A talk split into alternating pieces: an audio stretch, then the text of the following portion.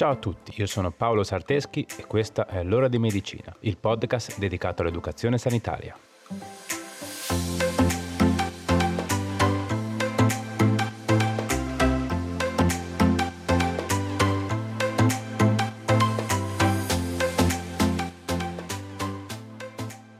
Ciao a tutti e bentornati. Come state? In questa nuova puntata parliamo di una patologia molto diffusa che colpisce il nostro scheletro rendendo le nostre ossa più fragili e più predisposte ad una rottura. Ovviamente stiamo parlando dell'osteoporosi e sono abbastanza sicuro che tutti voi l'avete sentita nominare. E magari sapete anche che è causa di fragilità ossea e fratture. Ma forse quello che non sapete è che in un recente studio pilota condotto nell'area di Firenze è emerso che il 50% delle donne affette da osteoporosi non sa di esserlo così come il 20% degli uomini. Oltretutto è stato rilevato che la metà delle persone che pensano di essere affette da osteoporosi in realtà non lo sono e la metà di quelli realmente affetti non sa di esserlo. Che confusione, eh? E pensate che questa è una patologia che si porta dietro anche molte implicazioni e costi sociali. Come vedremo, le fratture causate da osteoporosi avvengono solitamente a livello di polsi, vertebre e femore e solo per fare un rapido esempio, la mortalità legata ad una frattura di femore si aggira intorno al 15-25% e la disabilità motoria colpisce più della metà dei pazienti nell'anno successivo alla frattura. Significa che solo una persona su tre che ha avuto una frattura di femore riuscirà a riprendere con autonomia le normali attività di vita quotidiana. Ok, di sicuro noi oggi con questa puntata non saremo di certo in grado di modificare di molto queste statistiche, ma è chiaro che serve molta più consapevolezza su questa patologia, su come poterla prevenire, diagnosticare correttamente e agire il prima possibile per limitarne i danni. Va bene, spero con questo preambolo di avervi convinto ad ascoltare tutta la puntata fino alla fine. Ma prima di iniziare, fatevi salutare meglio. Come state? Come avete affrontato questo settembre? Si sa che esistono due tipi di persone, quelli che pensano che l'anno inizia a settembre e quelli che mentono. Comunque, scherzi a parte, questo settembre ha portato grandi novità anche per il podcast. Infatti, Erika Guabello, studentessa di medicina e ascoltatrice del podcast, è arrivata in mio soccorso per aiutarmi nella struttura degli episodi. Questo significa sicuramente più stabilità e sicurezza per il proseguimento del progetto. E magari riusciremo anche a tornare a pubblicare più puntate al mese, chissà. Comunque, vediamo di non correre troppo, eh. Per ora quindi diamo un caloroso benvenuto ad Erika ed un enorme ringraziamento per la sua collaborazione per il proseguimento del progetto. Grazie mille Erika. Ok, bene, detto questo, possiamo iniziare. Prima di entrare nello specifico dell'osteoporosi, forse però è meglio fare un rapido accenno a come sono fatte le nostre ossa e come si sviluppano. Quindi, l'osso è un tessuto connettivo specializzato per la funzione di sostegno è costituito da una matrice extracellulare molto dura, ricca di calcio, che forma una complessa rete tridimensionale, che racchiude all'interno di piccole lacune le stesse cellule che l'hanno prodotta. Le nostre ossa, anche se potrebbe non sembrare, sono un tessuto vivo. Infatti l'osso è un tessuto dinamico e in costante evoluzione, che si rigenera continuamente attraverso un processo chiamato rimodellamento osseo. Questo processo coinvolge due tipi di cellule, gli osteoclasti, che sono responsabili della degradazione e riassorbimento dell'osso vecchio, e gli osteoblasti, che sintetizzano il nuovo osso. Il rimodellamento osseo è essenziale per mantenere l'integrità e la forza dello scheletro, per regolare il bilancio minerale dell'organismo e per adattare l'osso alle diverse sollecitazioni meccaniche. Pensate che nel giro di 10 anni il nostro scheletro viene completamente rinnovato. Il processo di rimodellamento osseo non è costante durante tutta la nostra vita. Infatti in età giovanile, e in genere fino all'età di circa 20 anni, l'attività di formazione ossea supera abbondantemente l'attività di riassorbimento osseo. Per questo motivo le ossa aumenteranno continuamente di densità e forza, e a 20 anni avremo quindi un picco di densità ossea. Superati i 20 anni, quindi l'attività di formazione ossea comincia a ridursi progressivamente, fino a diventare all'età di circa 30 anni uguale all'attività di riassorbimento. A questo punto si crea una sorta di equilibrio. Con il sopraggiungere dell'età avanzata, l'equilibrio tra formazione e riassorbimento osseo viene meno. Infatti il riassorbimento osseo diventa lentamente sempre più preponderante, con una conseguenza di riduzione della densità e della forza delle ossa. Questa diminuzione di densità e forza delle ossa è molto più rapida nelle donne, soprattutto nei primi anni dopo la menopausa, a causa dei cambiamenti ormonali che si verificano e che influenzano direttamente la densità delle ossa. È quindi per questo motivo che nella vecchiaia e con più frequenza nelle donne, le ossa del nostro corpo diventano più fragili e vanno incontro ad una rarefazione della loro microarchitettura, dovuta dalla riduzione della densità ossea. Si avrà quindi un calo di resistenza alle fratture e le ossa diventano più leggere. Ok, bene, chiarito questo, vediamo di tornare alla protagonista della puntata. L'osteoporosi è quindi una malattia sistemica che colpisce lo scheletro, che comporta un deterioramento della microarchitettura del tessuto osseo ed una riduzione della massa minerale ossea. Osteoporosi significa letteralmente osso poroso. Nei soggetti affetti da questa patologia le ossa sono infatti più porose e leggere, fragili e quindi più predisposte alle fratture. Le fratture causate dall'ostoporosi si verificano soprattutto nelle zone di polso, delle vertebre e nella parte del femore vicino all'anca, ma si possono manifestare anche a livello di braccia, costole e bacino. L'ostoporosi si sviluppa lentamente nell'arco di diversi anni e solitamente non dà segnali della sua comparsa e ci si accorge della sua presenza solo dopo una frattura, che può avvenire a seguito di una caduta anche banale. Pensate che nei casi più gravi anche solo un colpo di tosse o uno starnuto possono causare una frattura costale o il crollo parziale di una delle ossa della colonna vertebrale. Abbiamo già visto come la rottura di un osso in una persona anziana possa rappresentare un problema anche molto grave e che spesso porta a disabilità a lungo termine. Oltretutto, solitamente le fratture causate da osteoporosi in alcune regioni anatomiche, come ad esempio nell'anca, faticano a guarire spontaneamente e richiedono spesso un intervento chirurgico riparativo. Sebbene in genere una frattura sia il primo segno di osteoporosi, alcune persone anziane sviluppano una caratteristica posizione curva, ovvero piegata in avanti, determinata dalle ossa della colonna vertebrale che, essendo fratturate, non riescono più a sostenere il peso del corpo. Le fratture vertebrali sono la causa più comune di dolore cronico associato all'ostoporosi. Anche se la malattia di solito, finché non diviene così avanzata da determinare rotture dell'osso, non provoca dolore. L'insorgenza dell'osteoporosi è correlata a diversi fattori. Sicuramente il primo fra tutti possiamo citare l'invecchiamento, ma non solo. Tra i principali fattori predisponenti abbiamo anche le malattie infiammatorie, come l'artrite reumatoide, la malattia di Crohn, la broncopneumopatia cronico-ostruttiva, una storia familiare di osteoporosi, in particolare avere un genitore che ha avuto una frattura all'anca, un uso a lungo termine, ovvero per più di tre mesi, di alcuni farmaci steroidei assunti per bocca, che sono largamente impiegati ad esempio per malattie come l'artrite e l'asma, e che influenzano i livelli ormonali e la densità ossea. Un altro fattore predisponente è il malassorbimento, come quello che si verifica nella malattia celiaca o nel bambo di Crohn. Un uso eccessivo di alcol e fumo, l'asportazione delle ovaie, disturbi del comportamento alimentare come anoressia e bulimia, mancanza di esercizio fisico regolare, indice di massa corporea pari o inferiore a 19, ovvero essere sottopeso, alcuni farmaci usati per trattare il cancro al seno e il cancro alla prostata, e lunghi periodi di inattività fisica, come ad esempio un allettamento prolungato. Inoltre la salute delle ossa e del nostro scheletro in generale è fortemente correlata ai livelli di estrogeni nelle donne e testosterone negli uomini. Abbiamo già visto infatti che la menopausa, in cui i livelli di estrogeni diminuiscono, rappresenta uno dei principali fattori predisponenti alla comparsa di osteoporosi. Gli uomini continuano a produrre testosterone fino all'età avanzata, ma il rischio di osteoporosi aumenta in coloro che ne hanno bassi livelli. Oltre alle cause già citate, ci sono anche altri fattori che possono influenzare la densità dell'osso ed aumentare quindi il rischio di osteoporosi, come ad esempio patologie che colpiscono le ghiandole che producono ormoni.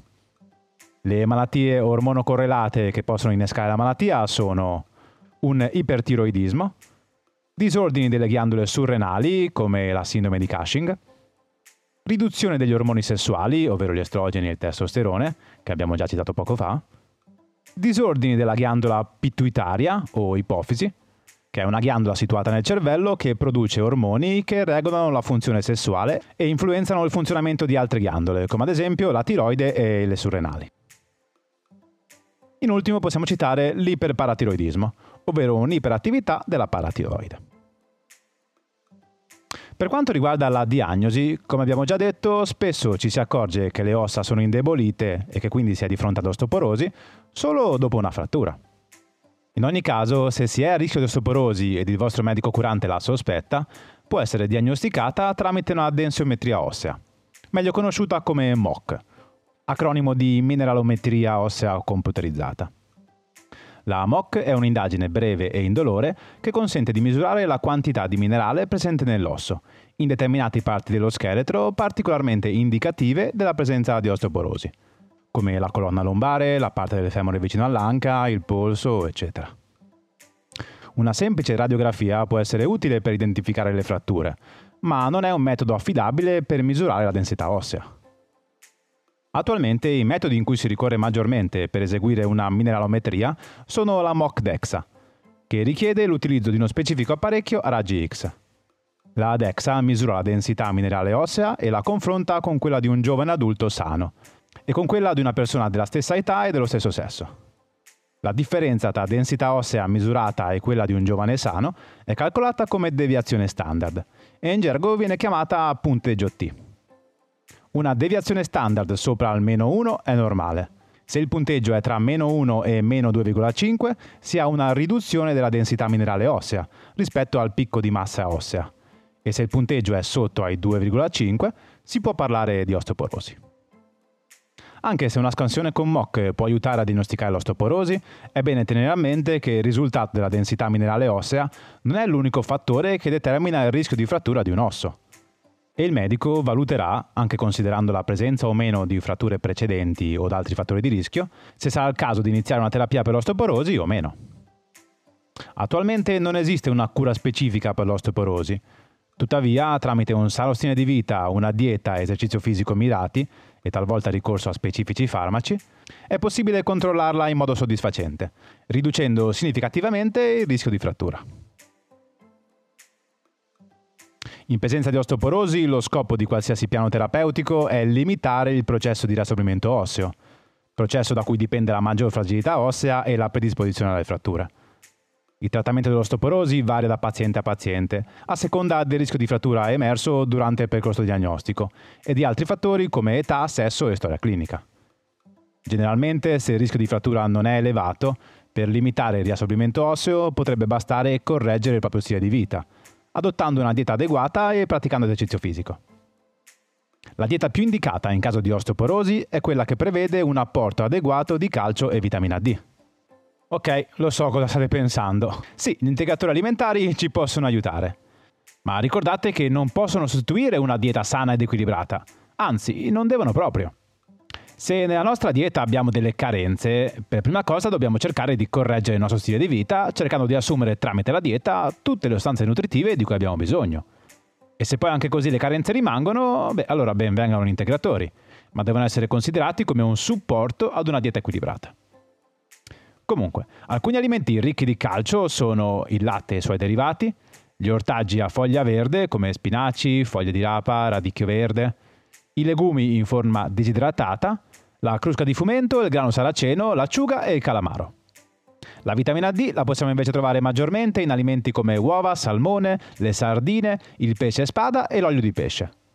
Ma ricordiamoci però che alle latitudini in cui ci troviamo in Italia, nei mesi più soleggiati, da marzo a fine settembre, una persona sana senza particolari fattori di rischio dovrebbe essere in grado di ottenere quantità sufficienti di vitamina D anche solo tramite l'esposizione ai raggi solari. Bastano infatti pochi minuti al giorno. Si calcola che solo il 10-20% della vitamina D provenga dalla dieta. Il restante 80-90% viene sintetizzato nella nostra pelle dopo l'esposizione al sole. Oltre a una corretta alimentazione, negli anziani, soprattutto in presenza di osteoporosi, è importante anche cercare di limitare il più possibile il rischio di caduta. Il Ministero della Salute, insieme all'Istituto Superiore di Sanità, hanno sviluppato delle linee guida, basate sulle prove scientifiche attualmente disponibili, sui principali fattori di rischio di caduta. I consigli includono raccontare al medico eventuali cadute, anche se prive di conseguenza, è importante che sappia dove è avvenuta la caduta e perché parlare con il medico e ricordargli quali farmaci si stia prendendo. In caso di problemi di vista o di fatica a leggere, sottoporsi a un esame specialistico dall'oculista. controllare che la casa in cui si abita non presenti ostacoli o pericoli che possano favorire le cadute, se si hanno problemi nel camminare, girarsi o nel sedersi, parlarne con il proprio medico per valutare l'opportunità di una visita specialistica ed effettuare esercizio fisico con moderazione.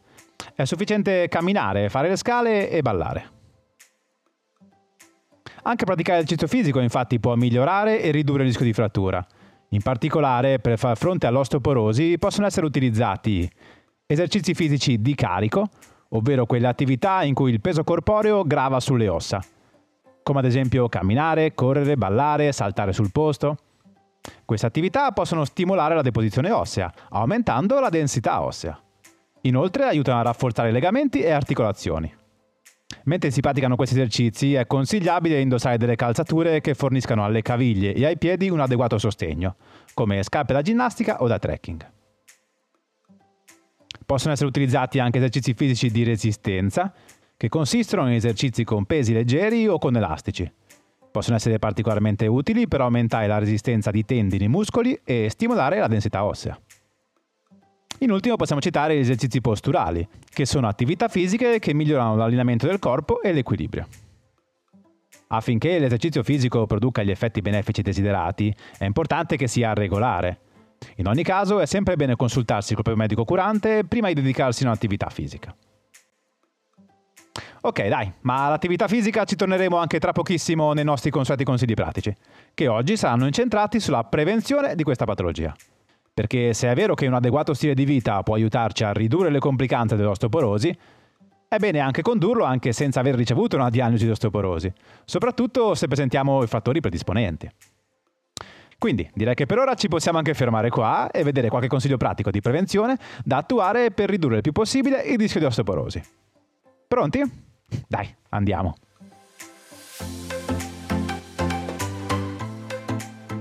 Uno, fai attività fisica. Gli adulti di età compresa tra i 19 e i 64 anni dovrebbero svolgere ogni settimana almeno 150 minuti, ovvero due ore e mezza, di esercizio fisico aerobico di moderata intensità, come bicicletta o camminata veloce. Abbiamo visto che particolarmente utili possono essere anche l'attività di potenziamento muscolare per due o più giorni alla settimana, lavorando su tutti i principali gruppi muscolari. 2. Segui una dieta sana ed equilibrata. Se seguite il podcast da tempo lo sapete bene, è raccomandato a tutti e può aiutare a prevenire molte gravi malattie, tra cui diabete, malattie cardiache, molte forme di cancro e anche l'osteoporosi. Abbiamo già parlato dell'importanza del calcio e della vitamina D e da dove le possiamo ricavare. 3. Mantieni il giusto peso corporeo. Se sei sovrappeso, con una sana e corretta alimentazione e praticando attività fisica, dovresti riuscire a raggiungere e mantenere il tuo peso forma. Ma ricorda che anche essere sottopeso comporta rischi per la propria salute. E proprio nello specifico dell'osteoporosi abbiamo già visto che essere sottopeso, quindi avere un BMI o indice di massa corporea inferiore a 19, è un fattore di rischio. 4. Se fumi, smetti subito e limita il consumo di bevande alcoliche. La quantità da non superare per non incorrere in maggiori rischi per la propria salute è stata individuata in circa 10 grammi di alcol al giorno. In altre parole, meno di un bicchiere di vino o di una bottiglia di birra. E non è che se non bevete durante la settimana allora potete esagerare nel weekend, eh? Bere più bevande alcoliche in un breve lasso di tempo provoca ancora più danni per la salute. E non c'era bisogno di specificarlo, vero? Comunque, magari un giorno gli dedicheremo una puntata intera all'alcol, che dite? Ok, bene, e con questo direi che siamo arrivati alla fine. Mi raccomando, eh, fammi sapere cosa ne pensi del progetto. Cercami sui miei canali social e se mi ascolti da Spotify dovresti trovare un apposito spazio qua sotto per lasciarmi il tuo feedback. Inoltre, se mi ascolti vicino alla pubblicazione, dovresti ancora trovare un sondaggio attivo per poter dire la tua su quale sarà il prossimo argomento che tratteremo. Va bene, dai, direi che ora è veramente tutto. Ricordati di andare a valutare il podcast con 5 stelline ed attivare le notifiche premendo sulla campanella per non perderti nemmeno un episodio. Grazie per avermi ascoltato fino a qui, ci vediamo sui social e ci sentiamo nel prossimo episodio. Ciao!